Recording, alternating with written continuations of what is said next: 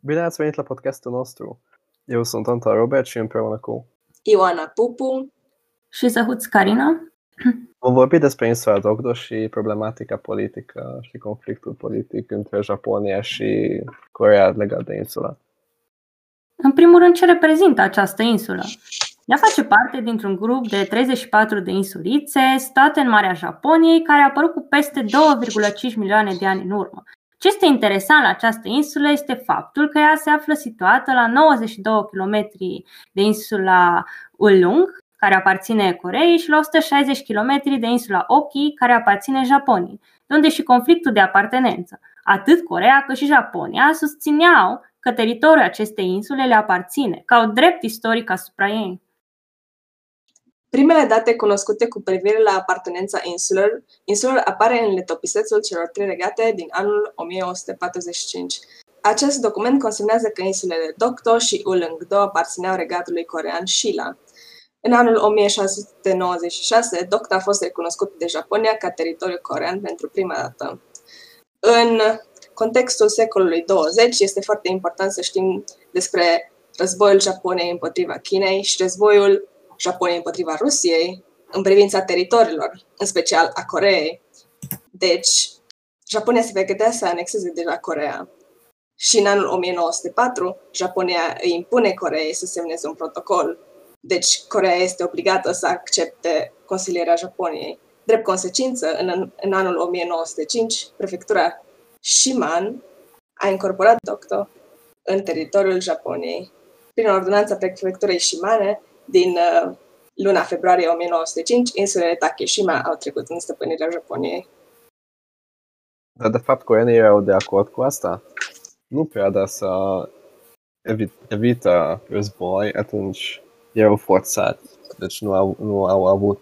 Iar în cazul războiului și uh, a pericolului guvernului imperial corean, Japonia va lua măsurile necesare și guvernul imperial corean trebuie să-i lasă și să-i promoveze mișcările. Asta cam are un sens dublu, fiindcă nu este menționat ce o să fie măsurile astea și asta cam descrie că Japonia va lua măsurile bazat pe propriile interese. Iar în 1907, Corea iar este forțat să semneze niște acorzi, dar asta devine și, devin și mai stricte în contract cu acordul din 1904.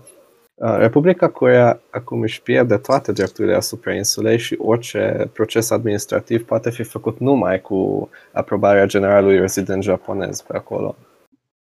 Din dorința de imperialism a Japoniei, Corea a devenit colonie japoneză din anul 1910. Chiar dacă conducerea Japoniei a fost aspră, a ajutat statul corean să se modernizeze. După cel de-al doilea război mondial, în anul 1945, Japonia s-a retras din peninsulă și a fost obligată să predea toate teritoriile care le-a obținut în această perioadă, ori Statelor Unite, ori um, Uniunii Sovietice. Din această cauză, Corea a fost împărțită în două Însă conflictul dintre cele două țări se prelungește și în perioada contemporană, la fel și conflictul de apartenență a insulei Dokdo. Iar Japonia mai susține și astăzi că insula Dokdo îi aparține, numind-o Takeshima, și argumentând prin faptul că ea a deținut o perioadă îndelugată dreptul istoric asupra insulei, iar insulele fiind ocupate, ea are tot dreptul să le încorporeze. Iar ce părere are Corea despre atitudinea asta a japonezilor? E bine, Ministerul de Externe a Republicii Corea a declarat că disputele asupra insulelor Dokdo depășesc relațiile bilaterale, deoarece le privesc în mod direct integritatea și suveranitatea teritoriului Coreei.